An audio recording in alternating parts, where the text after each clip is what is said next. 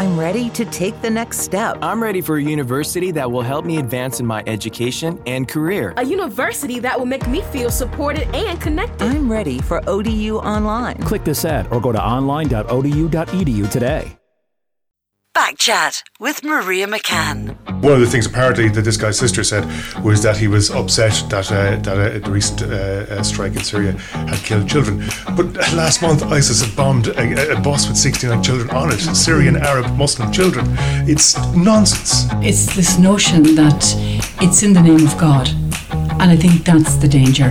Because in the name of God, anything can be done. He was my bond, and actually, the first time I went to the cinema was to see Moonraker. He was amazing. He could hold you in the palm of his hand and talk about whatever it was he chose. Yeah. He could be asked a question, but he would answer what he wanted and change the whole direction of that interview.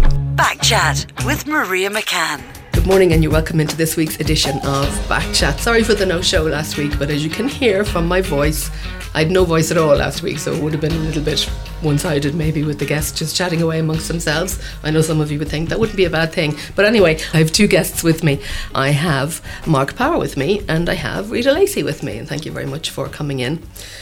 Uh, We missed the summer. Well, we miss it today.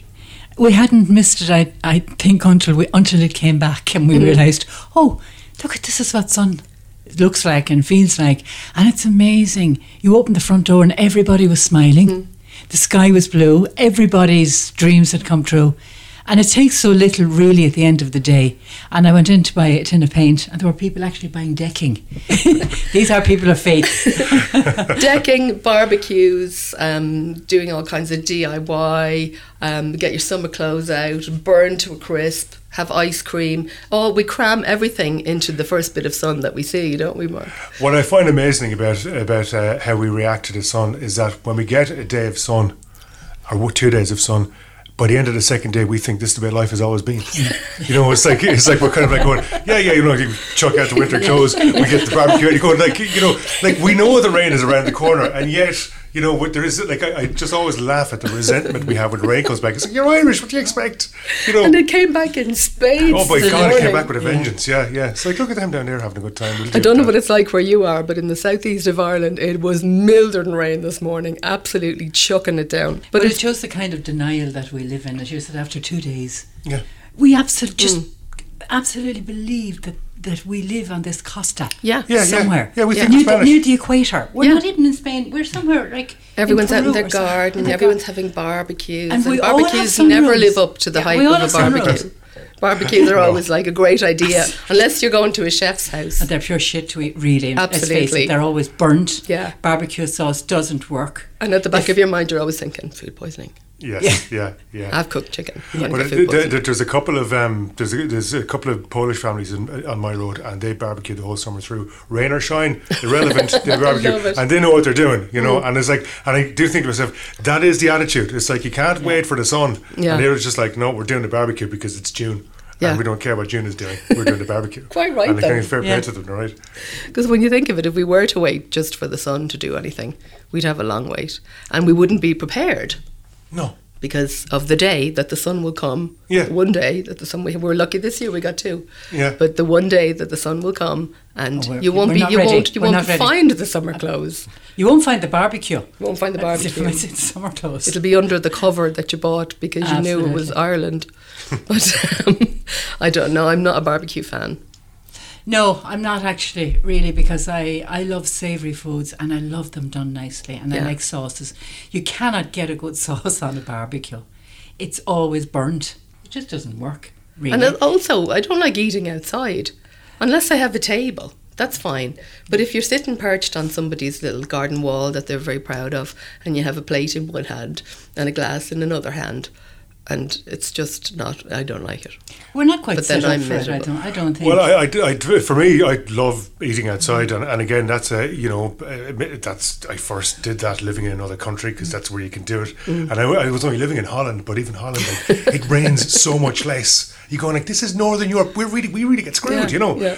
But uh, eating outside is a big thing over there, of course. And but I agree with you, Maria. I think eating outside is great with a table. Yeah. I can't be Yeah. doing with the standing around with a plate. No. I That's can't it. be doing with it. And you it's only have two It's hands. a paper plate, so it doesn't even behave itself. No, it's- And and you're then, there you like- know, and- like a beggar with you your know, food in and your hand. Yeah, and then you, if you have a drink in the other hand, you're actually mm. going to starve. Yeah, Because, no, don't like it. You know, I, I don't like that. But a table, great. You know, and a chair. You know. And also, on the off chance that the food is nice, mm-hmm. You look like a pig if you keep going up for loads of seconds and everything. So you have to be mindful of, I can't go up for any more now. I've had two bits of that lovely chicken. You know. But there's always somebody who fancies himself as the Barbie chef. Yeah. Always. Yeah. And they're always the ones who, fan, who fancies themselves at everything. And I love it Mm. With the it apron does- and yeah, the and the whole lot. and the Yes. little paintbrush for the, what you call that thing, marinade. Yeah, all Yeah. of Yeah. that. Yeah, yeah, yeah. I know you. You're, But looking, you're looking kind of sheepish there, Mark. No, no, I know, I know. It's it's it's true. No, it's Are just, I was no, God, I'm not. But I was given a, I was given a, I was actually it was thrown onto my lap this week uh, a, a barbecue book for my wife, and she said that's your job this summer. So uh, so apparently I'm going to be. So if, if you hear about a family in Ferrybank being poisoned, that's me. But um, but no, it's absolutely true. I think that that that uh, w- w- like anything else, the people are really good about this at, at this stuff, or the people who don't make a big deal about it. Uh, Yeah, you're right. about it, like Yeah. you know. Or the people and, that put it in the oven and bring it out to the garden. Then, if you want to eat outside, Yeah, oh look, I don't care what sheet you're using as long as the final product works, you know. Yeah. Fine. Yeah. Um, but it, it has been a good week weather-wise, but I think it's been quite a somber week in other ways um, because we had that awful tragedy uh, in Manchester. And it struck me when I was driving in this morning, it struck me that back in the day, like when I used to go to a concert, I remember like my first big concert, the worst thing I had to think about was would I be behind a pillar? Would the sound not be bad? You know, would I not get in for some reason? Have I got my ticket? There were trivial, trivial problems. Mm. And when you think now what the, the children, and I think a lot of you have small children, Mark, like Yeah, they're yeah. very much aware, I think, of what's going on in the world, no matter how much you try to protect them. How do you even explain things like that to them? Well, funnily enough, there was an article in the paper this week. Uh, I think it was in the Independent about how you talk to your children about this kind of thing, and um, and I read it because it was I read it after I'd had that conversation with my oldest boy, because my general attitude is to turn the news off. I don't let them, you know, I. I uh, like they, they're aware of there's stuff going on in Syria because they, they talk about it in school and I explain a little bit of it to them. But the level of brutality, the ferocity of these people, my kids don't know about. Um, but my oldest son, he heard it in the playground and came back and asked me about it. And uh, it, it's very, very difficult because he cannot understand how children can be targeted. And I can't explain that to him. And, um, you know, I know that there are people out there in, in the world who, do- who do things like that, and he doesn't understand that that, that should be the case.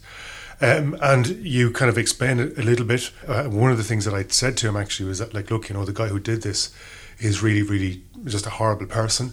Uh, but I said um, the taxi drivers in Manchester worked the night through for free to get people home. I said that, that houses were opened up uh, for for people who, who could who would know where to go. I said you had emergency workers who went there not knowing what was going to happen, but they went there to do their job. And I said to him, that's that's what people are. That's that's that's who It we brings are. out the know. best in- in and um, people. but but but you know, the the question comes up: Am I safe? Are we safe? It You still know? frightens them. And you tell them uh, that's when you tell them things that you hope are true, but you know you can't prove, which is I'll keep you safe. Ireland is safe. You know, I don't know if Ireland is safe. Uh, I don't necessarily think that it is because I don't think that there is, you know, there is a, a, a belief that this stuff is somehow political. I think it's gone beyond that. It's gone to this, this kind of nihilistic uh, uh, uh, thing, which is just about killing. And uh, and of course, we're going to France this summer. He says, "Is France safe?" And I said, "Yeah."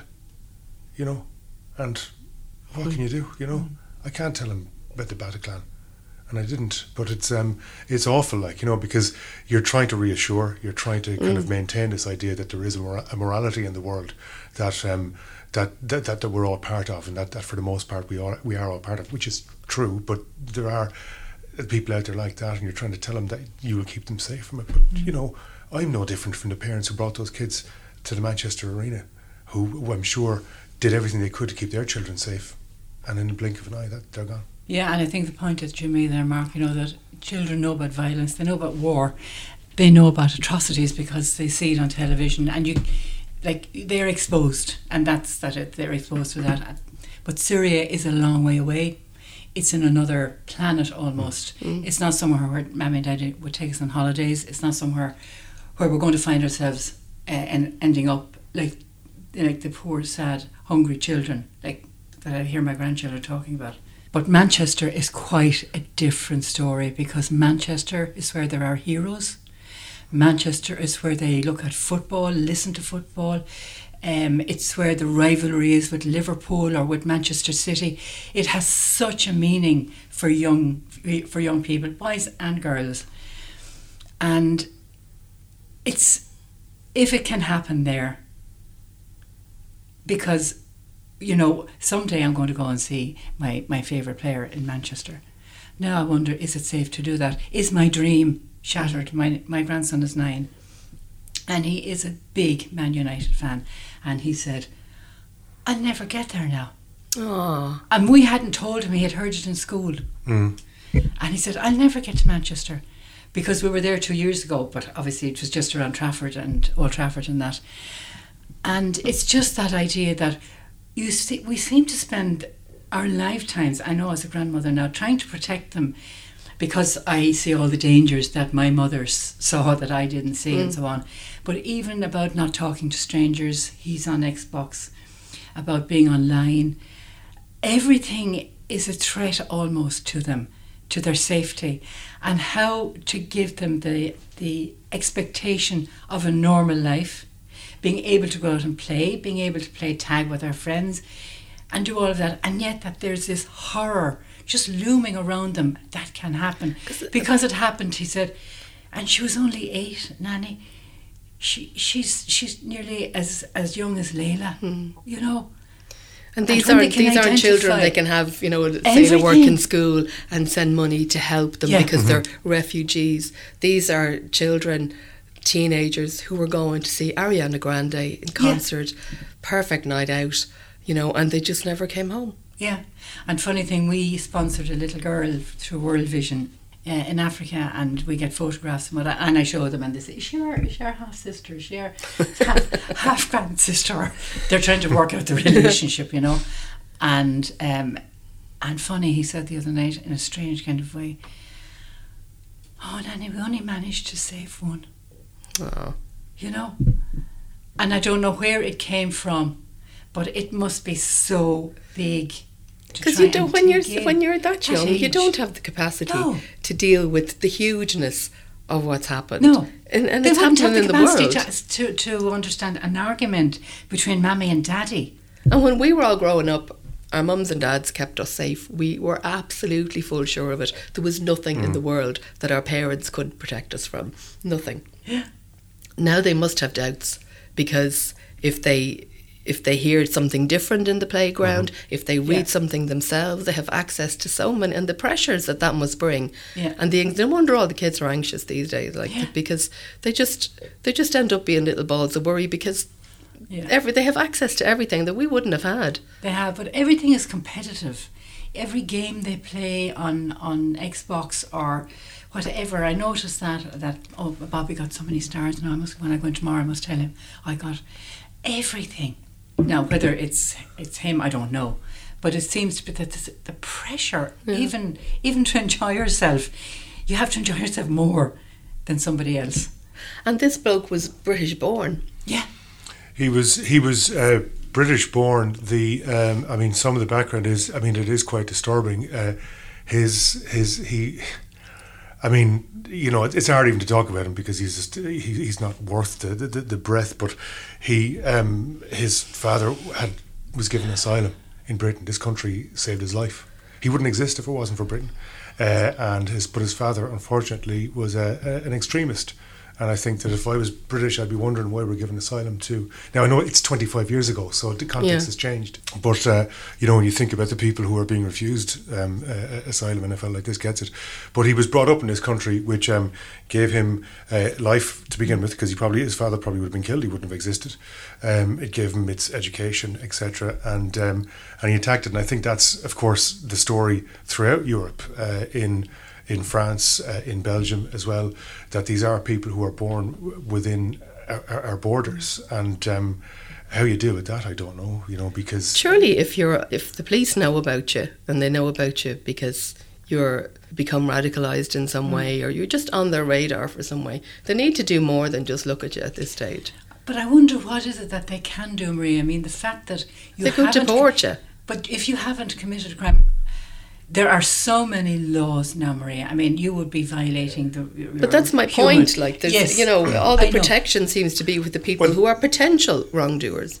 Well, it's it's meant to protect us all, but unfortunately, in a, in a in a catchment area, everybody falls into it.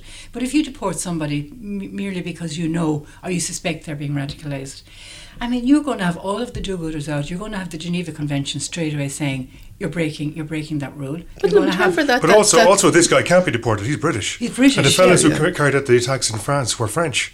Do you remember they, the they bloke with the, the deported. bloke with the hook hand in in Uh, Britain? Abu they, Hamza, yeah, yeah. They they cannot deport that guy. Well, he was he was deported eventually, but it took years to get him deported. But why uh, would get it him, take uh, years to get somebody who was Um, spouting such hatred? But it's it's um I I, I do think that uh, look, this is all very complicated, and I kind of I don't want to kind of spout off stuff I don't know about, but you know a lot of these people um, have been embedded uh, uh, in countries like Britain long before we were aware of what a pro- how much of a problem this is. Uh, there is a debate about you know how much you know the West is responsible for this kind of stuff. I have to say it's not really.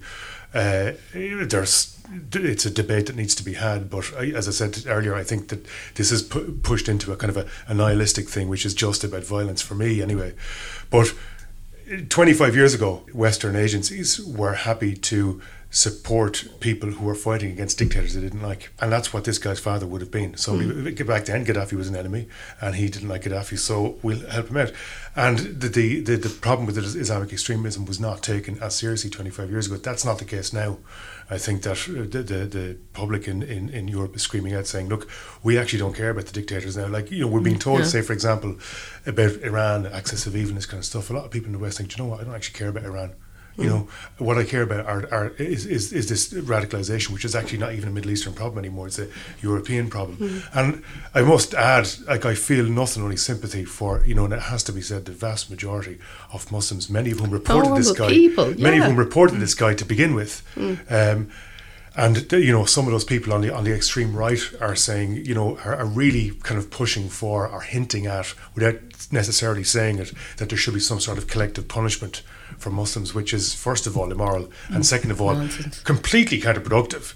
Um, be, you know, criminalising people who are law-abiding citizens. But um, but how we unravel this issue uh, of um, of a certain cohort of young men who are, uh, who look to this kind of ideology to give themselves some sort of identity to uh, that placates a, a deep sense of narcissism. I think these guys are, you know, this is, you know, look at me, aren't I great? Um, you know, I, I, I don't understand if these guys are suicidal. Why don't you just kill themselves and leave the rest of us alone? But there is a sense of, of narcissism there. I don't really understand how we unpack it. It's it's it's really really. Don't you have to be stricter with what you allow in a country? And th- anytime you say anything like this, everybody goes, "Oh, racist, racist." But if things aren't acceptable to you as a country, Yeah, I why think- allow it? yeah. Why allow people from other countries to come in and say if if your if your wife if you insist that your wife walks three paces behind you dressed in a shroud, Mark, Mm-hmm. like what the hell have you come to a, a Western country where where we can you know we can show our legs, we can show our Yes, arms, yeah. you know that that kind of thing uh, has to be uh, That- put a stop to. Yeah, it, that's an issue. But then on the other hand, if you're if you're uh, uh, you know if you're if you bring in legislation, as, as, as you know, to a certain extent, they've done, a little, done this a little bit in France, um, and are toying around with it in Belgium. But ultimately, what you're doing is, um, and, uh, you know, you need to take a practical approach as well. What you're doing is you're criminalising people who actually aren't doing anything. What you're doing is you're creating further divide between people. As a as a liberal, I think if you want, you should be allowed to dress the way you want to dress. Um, I think if you're being forced to dress that way, that's a problem. And Well, that see, needs how to be do we stopped. know? 'Cause And no one's know that. allowed- no one's allowed I to don't. ask. But I don't. I don't really think that that probably is the case. It, it, it, it, it, for Or you for think wives. Sharia law is a but, good thing, But like- but uh, but but you know, it, it, it, it is a, clearly a problem in some with some teenage girls, in in who who are who, whose parents are not integrated and they Hmm. are integrated. But that's part of a much broader cultural issue, which is. Uh, But it's connected surely in some part of the way problem, I'd to to to extremism, but uh, how you again how you unpick all that stuff. Jesus, I don't know. But how far back do you have to go to do that? I mean, when people come in to a host country, the laws of the land are quite clear and they exist, and they exist for everybody.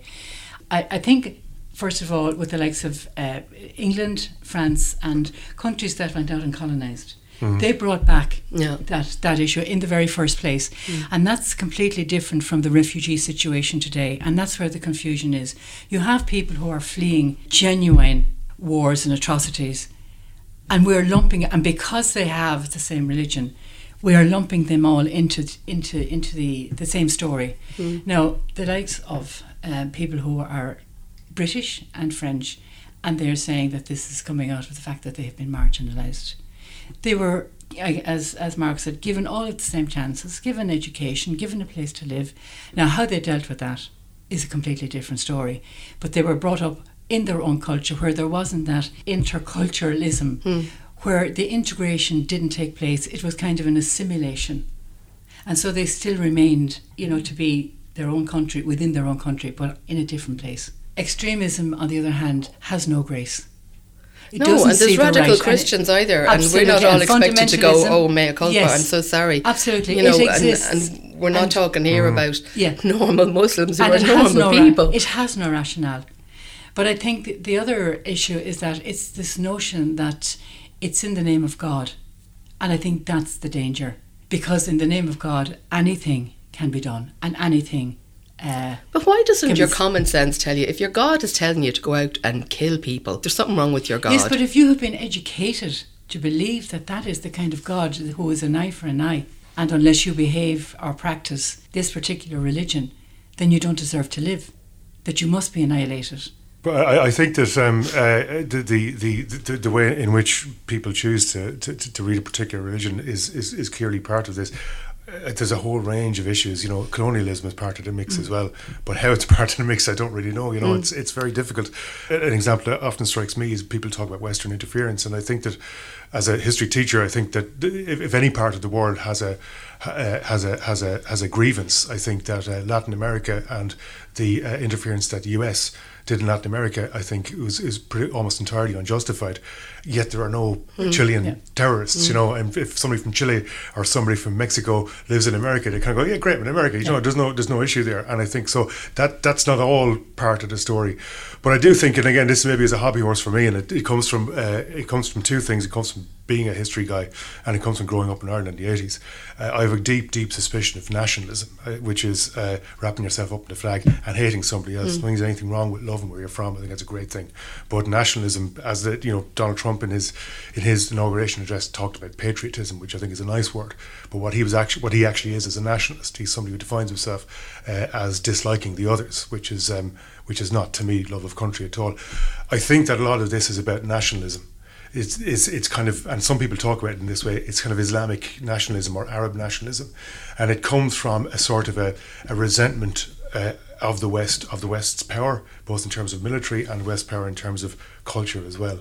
Uh, and and it's striking out at that. And it's a, okay, we don't have aircraft carriers, but we're prepared to kill children. Uh, and, and that's, that's what we have that you don't have. Now, I know. I mean, Western bomb strikes kill children too. Yeah. But um, but uh, you know the difference, if you want to call it a difference, is that But they're, not they're prepared targeted. to do that. They're, they they target the children. I mean, one of the things apparently that this guy's sister said was that he was upset that uh, that uh, the recent uh, uh, strike in Syria had killed children. But last month, ISIS had bombed a, a bus with sixty nine children on it, Syrian, Arab, Muslim children. It's nonsense, you know. So uh, I, I think that it's it's it's it's about it's certainly the religious factor is there, of course it is, but it's also about a, a kind of a nationalism and a kind of a, a them and us. I was uh, interviewing Sean Kelly, the uh, Unite um, uh, uh, official, about the documentary that I'm making mm-hmm. about the Spanish Civil War, and I was saying to him that I was shocked at the sympathy that there was in Ireland uh, for the fascist cause in the 30s. And and he said something uh, which will be in the documentary, which I just thought was very insightful, which was it was them and us, and as far as they were concerned, as far as they're concerned, their side were winning, and it's I think for a lot mm. of these people, it's simply them and us, and uh, and as I said, we don't have an aircraft carrier, but we'll we'll kill your children. So does multiculturalism not work then, unless everybody kind of is, has No. an anodyne version of their culture? Sorry, but I, I, I, I see this all the time, and I, I, I, and I couldn't disagree more with this mm. idea that multiculturalism doesn't work. I mean, you show me a city anywhere in the world where everyone looks the same, and I'll show you a dump. You know, we we mm. we We need it. We, we like. I, I, I mean, I, it's from personal perspective. When I got off the train in Amsterdam, twenty, whatever year, years, nineteen ninety four, to study in Amsterdam, I got off the train, lived in Waterford all my life, and then in Galway. Got off the train in Amsterdam, and there was fellas juggling and there was drums and there was bikes and there was trams and there was people from every and there was fellas with no clothes on for some reason that I'd never questioned it's like hey it's Amsterdam. And there was people from all over the world and it was noisy and it was busy and it was absolutely brilliant. And I remember thinking to myself not oh my god where am I? I remember thinking to myself this is where I'm supposed to be. This is where I always wanted to be. And I feel London is the same. Uh, and Ireland is getting like that now. I have kids in my class. I had a kid in my class from Transylvania. How brilliant is that you know, I had a kid in my Dracula class from, uh, you know, his dad is Sicilian. I have kids from, uh, kids from Congo, kids from Somalia, and they're all great, and it, it, it it's a great benefit. And you know, there is a problem here, and there's no point in saying that there isn't. But multiculturalism, was, uh, from a say UK perspective, also includes all the Irish who went over to Britain, the Jews who went to Britain, uh, the Chinese who went to Britain, the Sikhs who went to Britain, the South Asians who went to Britain. So Uh, they and seem to have a particular problem, what- and that that's almost enforced multiculturalism. What you're talking about is is like organic, like you know your yes, neighbours yeah, and your school friends, yeah. and that's fine. Yeah. But if you have a whole clique of, of Sikhs, a whole clique of somebody, and they're all living in their individual Yeah. cultures, Yes. Yeah. that's multiculturalism like under a title but in actual fact in practicality it's not because they're only mixing with each other and they're suspicious of the other cultures that There's they're a, supposed to be it- with. it- it- that can happen, and that's a problem. But on the other side, uh, you go to a school playground and people Nobody mix together care, and yeah. stuff, and nobody cares. So, you know, I think generally speaking, I think that um, that the, the idea of, of, of uh, people mixing together is a very old thing. It's Mm. it goes back to the first cities. And it's not new, and I, I, I'm personally, I'm And that's, fine with you it. have to know people. Like you have to Yeah. get to know people. Yeah. You know, Absolutely. Before have- you and decide that you, whether yeah, you like them or It not. It is the only way to know how the other side of the world works, or how Hmm. the rest of the world works, because we are so insular. But going back again, just to tip on that uh, colonialism thing, I think, and, and I don't have any evidence, but it seems that there's a kind of a resentment about being there rather than those who choose to come here, you know, for a different life.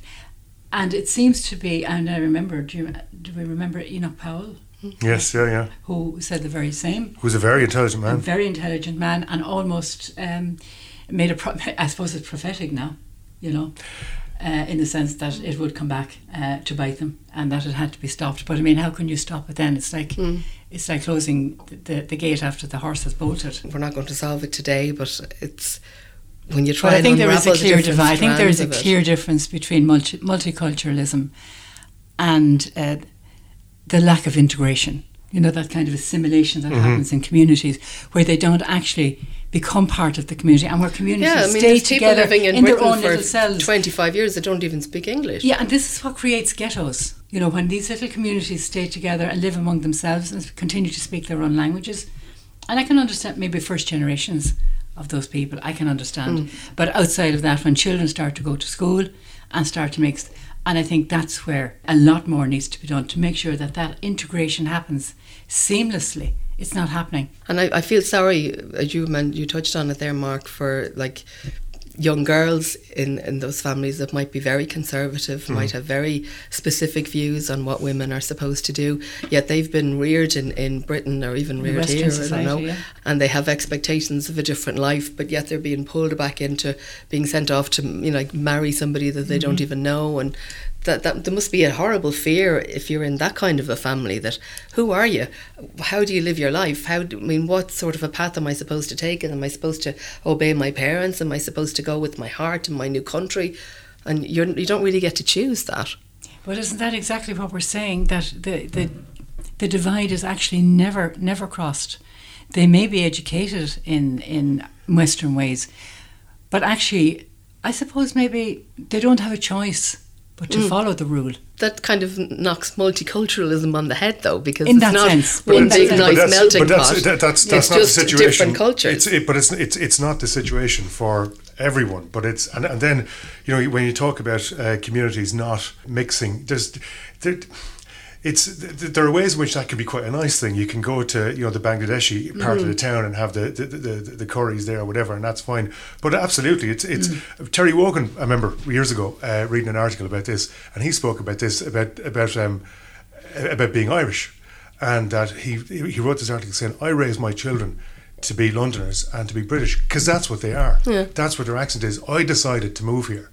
I decided to make my life here, and my, hmm. this is the place my children are from. I'm always, I'll always be hmm. Irish, he said, but my children are British, and I've raised them to be British. And I thought, he's right. He's hmm. absolutely right. If you don't want your kids to be British, go back home. Yeah, You that's, that was- that's my point. That's true, yeah. you know. And I think, but but at the same time, as he said in the, in the article as well, obviously, you know. They, we, we, we go home and they know about Ireland. They, you know, Mm. they, they, they, they have Irish culture around, and you know he was a big fan of all the Irish writers. They have all that. There's no reason why you can't have both, anyhow. But if, if but you come to a it's- different country but- that's significantly different Yeah. culturally to where you've come Yeah. from, and you don't allow your children to fully immerse in that country, Mm, yeah. you should have thought twice Yes, about where no, I you agree with moved that, I to agree do with with your But children. it, it, and again, it, it it goes back to the agenda for coming there in the first place. Mm. Um, and taking up your point there about different communities. I mean, you have Chinatown in, in most European cities, New York, Mm. Yeah. whatever. You have Yeah. Soho, Mm. and th- it, they're communities, but they're not communities that have isolated themselves. Ah, people are But there are communities, and you have these Mm. cells, and we have them in the city here. And you see them, and they are regarded as taboo, and it shouldn't be that way. Mm. But there, there isn't anything that's being done to bring them, you know, into into the wider communities. Yeah, there's a lot of pressure on the schools to do that, Hmm. and um, and and again, the, the like you were talking about organic uh, integration, uh, Maria, and, that, and that's where it'll happen. Yeah, in where the they get to know each other, and uh, where, where people uh, uh, get to one, uh, get get to know one another. But um, but uh, but it's it's yeah. I mean, it, it's it's the schools are aware of that, teachers are aware of it, but it's uh, y- y- you are kind of hoping that it happens organically, and sometimes it doesn't. You know. Yeah, and sometimes you, do have to put. And they have to have the resources to be able to do it too, because that's Yeah. not fair either. It's just expecting Well, schools the- to be everything. Most of, most of the resources you is the, the common sense and cop on of the teacher, hopefully, and, and the students. You know, that's that's that's mainly what it and is. the but- fact that kids are but- colour blind, Yeah. religion blind, Absolutely, race but blind. a lot of the urban myths and stories that came out of when they arrived first and the money they were getting and Oh, sure, Yeah. yeah. all Yeah. of that didn't help. Yeah. No, and that was in the very beginning, and that doesn't go away, and that suspicion Mm. stays there, and that suspicion gives fuel to that xenophobia, and that's where the difficulties remain. It's very And the very hard. perception that we Uh, can't look after and if our you have people here who are resentful anyway. Who are resentful of everybody, even their own. I mean, this just gives them an added group. Let's turn to another subject. Roger Moore. Now, Roger Moore died uh, this week at the how, 89, I 89. think he 89, was. Um, longest serving Bond. One of my favourite Bonds, I have Yeah. to say. Uh, he was a real character, wasn't he, Mark? Uh, yeah, I mean, like I, I, I grew up with he was my Bond, and uh, uh, actually the first time I went to the cinema was to see Moonraker. You were talking about about about values and cultural values and stuff, I think that Roger Moore to me represents everything that I like about the English. You know, like he's, uh, you know, very very well spoken, sophisticated, well dressed, and utterly and completely self-deprecating. I mean, the, you couldn't. It didn't matter what you said about him. He, he said about himself first, yeah. yeah. and uh, which is just completely lovable and charming. It, it, it's funny, you know. I was only talking to my wife about this the other day. Uh, my kids like James Bond, and uh, my oldest fellow now will the, the Daniel Craig James Bond in terms of the action and the set pieces. They're kind of streets ahead of, of, of the older ones. Younger, my oldest fellow uh, is quite a fan of Sean Connery as well. And uh, but what's funny is that you know the, the, the Daniel Craig ones are twelves, you know, because they're, they're a bit more violent. And I'm kind of I'm okay with my sons watching that, but then the PG Roger Moore ones, I'm kind of going, just they're a bit saucy now. You know what I mean? It's like I, like really is that all she's wearing? You know, really? And um, and I find that kind of uh, you, you know I mean it, it's there, there was an element of carry on a 007 with with, with, with those films, but um, but God he was so he was charming and you know uh, I was only thinking uh, about this when I was coming in here as well. I, I did a degree in um, in film studies, and I remember I was quite interested in this idea about film actors. And he said that he wasn't really a, that great an actor, and he wasn't a character actor. He couldn't really be much, m- much, much else other than Roger Moore. But then you see, there's there's worked on this by, by kind of you know nerdy film scholar people. He's a star, so yeah, he's being Roger Moore, but that's what you want. He's that character, a bit like maybe Cary Grant was. Like he just he went on and he was that character that you knew. It was a real, was a real blend of a character and an actor. Yeah, with yeah. It was like you know he kind of you know he he he had one game, but he it was a good game, and he brought it to, to, to the performances, and uh, he was terrific. And of course, you saw him on talk shows afterwards. He was the same fella. Yeah. he was exactly the same fella. He was a great And he was. Yeah. great. Yeah. Yeah. could just do an hour Yeah. with him Yeah. by himself, two Yeah. hours with him. Were you a fan of But his, he, oh yeah, I'm, I I remember him in The Saint, and I was sort of at the end of um, oh what's his name, the first James Bond, Sean, Sean Connery. Connery. Connery. Yeah, and I loved his voice, and I wondered how Roger Moore would would actually become Mm-hmm. that, because like they were so unlike, but he was so suave. He literally just slipped in. But he got some criticism for not taking Bond quite so seriously enough, didn't he? But I think he, but he made he made a different kind of Bond. Yeah. He was charming. He was sexy. I mean, ask any woman. He was a very He- good-looking guy. He He had a a body good-looking of a god. I, I mean, if God made, if Carlsberg Yeah. made bodies, He Mm. was very, he very was handsome. it. He was very handsome. He was witty. He was intelligent. He was charming. He had it all, really. And I think um, if if if if it was the the one thing that I suppose let him down was the, the length of time he was James Bond. That that's how he was characterized. Mm. But he was so much more than that. Like the talk shows. Yes, Yeah. yeah. He was amazing. He could hold you in the palm of his hand and talk about whatever it was he chose. Yeah. He could be asked a question, but he would answer what he wanted and change the whole direction of that interview. Did you hear the story during the week about the little boy? I don't know who it was Oh, who it got was his autograph. absolutely adorable. I told my sons that, and they were just beaming from ear to ear. I just, and of course, because it, being a dad, I kind of, I'll, I'll cry at anything nowadays. And, you know, 15 years ago, I didn't cry at that. But uh, I mean, there was tears in my eyes reading it. I just thought it was the most wonderful, wonderful thing. It was a gorgeous story. Who was about- it? I can't remember. Was it? um, I, I can't. I, there was a name given. I can't remember what it was, but the, the story was is that he had met Roger Moore when he Mm. was seven, and then and, and then the story is taken up then when he's thirty. Yeah. And uh, uh, the, the, the the autograph was supposed to be signed, and and, and it, but the kid was disappointed. It wasn't. yeah, I was Bond. I just- crestfallen. Did you hear it was this, Rita? No, I didn't. Uh, the kid was crestfallen because he signed his name Roger Moore. And this, he becomes something like, well, he's like he's James Bond. Like, why did he sign this? So, um, the, I think the father had a quiet his word with grandfather didn't yeah. know who he was, and his grandfather went up and said, "My, he says you're James Bond," and he realised what happened, and he goes up to the kid and he says, uh, he leans into him and he said. Listen, he said, I couldn't sign to James Bond because Blofeld's people could be around.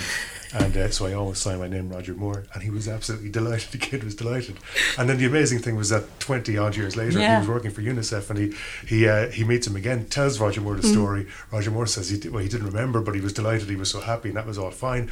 And then as he was walking out, Roger Moore walks up to him and says, and says Listen, he said, I do remember the story, but those cameramen could be working for Blofeld. I just thought, what a legend! What a legend! You know, I mean, fantastic. it's like you know. So honestly, when people criticize his acting, I think I couldn't care less. Yeah. Well, this Yeah. guy is an absolute class. He was actor. he was, He was a a class star. act, he really you know, was a and star. that's kind of Yeah. But that's that's Yeah. exactly it. He was a star. Yeah. He, he, as He I had said, that star didn't, quality. Mm. He didn't embody other characters. Yeah. He was the character that he was, and uh, but but he wasn't wooden on the screen. That's Yeah. what a bad actor is. Did That's you see the man who takes care of haunted movie. himself? I've never seen that. That's apparently his best film, or what he said it was. His It's best kind of a bit rope when you look at it now because I think it was made in the seventies Mm. or something. But when you look at it, it's a bit ropey. But it's he kind of becomes like a split personality at a, in a road crash. Um, so there's one version of him, and then there's another version of him, and he goes home to see the new version of him, Mm. you know, whining and dining his Yeah. wife, and nobody believes that he's the real him, and is he the real him? And he, he just has to play the two characters. Um, it's in- interesting to look at, but I'm not sure whether because it was so different from Bond, whether I would call it his best work. You know, I Mm, yeah. would say Yeah. it would have been a challenge for him, I'm Yeah. sure. But And The Spy Who Loved Me is his best Yeah. film for me. Like you know, I mean, it's, Yeah. you know, that's, that's that's the But one. we kind of judged it on the best Bond movies rather than you know, Yeah. rather than the, the best acting or the best story, like which and his whichever the best- autobiography, My Word is My Bond. Yeah, my- yeah. Like, that was just brilliant. But I, I did hear something about him years ago. Now, this is my father told me this. So you know, anything my, my my dad said got, got to be good to him. That's come with a pinch of salt. But uh, maybe somebody listening might know this. But my dad said that he knew a fella who worked at the Dorchester in the sixties, and uh, a fella from Waterford. And uh, and he had spoke, told him about it. it was the you know golden age of you know a lot of British actors, and they were all famously drinkers. You know, Yeah. like Peter O'Toole and Oliver Reed and and uh, Richard Burton and all these guys, and, and they were all famously badly behaved and famously drunk. But this chap, this chap said, now again, this is just in, the second hand, but I, I love the idea of it. This chap said Roger Moore used to come in as well. He said Roger Moore could drink more than any of them, but he would always stand up and walk out in a straight line. he said that, that's the only difference. And and he was absolutely completely courteous to everybody, all the staff. Mm. Always always a lovely guy. There was on this kind of being drunk and out at Roger Moore, which you could have you knew you knew that anyway. you Yeah, know. yeah. But he said he could put away more than any of them. That was great. Uh, he was he was a true star, I think, and I think somebody like him is always aware that they're a star. I think that's why he would have been like that in public the whole time because he wouldn't want to disappoint people who had a perception But I think, perception that, of but a lot of it, Maria, I think was naturally him. Yeah. Anyway, Mm-hmm. and he would not have offended people, regardless of whether he was a star or not. Some people just have that, Yeah. you know, that, that that quality, and it shone. It really shone uh, through everything he did. He said he was Roger Moore. But it, it- it's interesting as well that, that you know in the current kind of debate about British actors, and so many of them are, are kind of Eton educated, and uh, those guys that I mentioned from the '60s famously were all kind of from working class backgrounds, and of course Roger Moore was as well. He was from South London. His dad was a police officer. He wasn't. He went to a grammar school. He wasn't from that kind of well-off uh, yeah. uh, family, and and he took a long time to become successful. Like he wasn't, he wasn't, you know, hot off the off the press at the age of twenty. He did the rounds. He put the years in, and um, and uh, and television really was was kind of Making he was Ivanhoe sense. on television. He was I Ivanhoe. He was um, he was well as, as the you mentioned. He Saint, was he was The the, Saint, saint. yeah. uh, uh, the and the Persuaders Saint was a- James Bond, really. It was, Yeah. yeah, Yeah. and, Yeah. The, the- and the Persuaders was more or less this is how I'm going to play Bond, you know. Yeah, Yeah. when And, Bond uh, retires, like and, this uh, is what I'm like. Although I, I, I- again, just reading up on on, on, on the way in here, apparently um, Tony Curtis was, you know, uh, going through his own problems at the time. Uh, He was not necessarily the easiest man to work with, but apparently Roger Moore would always hang around to make sure that he was there for the whole shoot. That, that Tony Curtis, like when, when his bits were gone, he was gone. Yeah, yeah. And Roger Moore wasn't like that. And I just kind of thought, of course he was. He was just he Class lovely. act. Lovely, yeah, yeah. Back chat with Maria McCann. This week's featured panellists were Rita Lacey and Mark Power. If you've enjoyed it and you'd like to hear more, just search for Back Chat with Maria McCann wherever you get your podcasts and subscribe. There's a new episode available around 7 pm every Sunday evening, and so you don't miss anything, please like the Facebook page. That's Back Chat with Maria McCann. And now, an ad from Dad. All right, save money on car insurance when you bundle home and auto with Progressive. Can I take these off? All right. What is this? This looks good. Wow, that's. Where did you get this? I'm talking to you with the hair. Yeah, where did you get this? It's good stuff. That's solid. That's not veneer. That's solid stuff. Progressive can't save you from becoming your parents, but we can save you money when you bundle home and auto. Progressive Casualty Insurance Company affiliates and other insurers. Discounts not available in all states or situations. Skydiving. This is amazing. Yeah, but you know what else is amazing? An iPhone 6s for just 49 bucks at Metro. Really? Imagine streaming all the way down with that amazing camera. I'm switching. That's smart. You know what else is smart? Parachutes. Switch to Metro and get an amazing iPhone 6s for only 49 bucks. Metro by T-Mobile. Phone offer requires port in of number not currently active on T-Mobile network or active on Metro in past 90 days. See store for details and terms and conditions.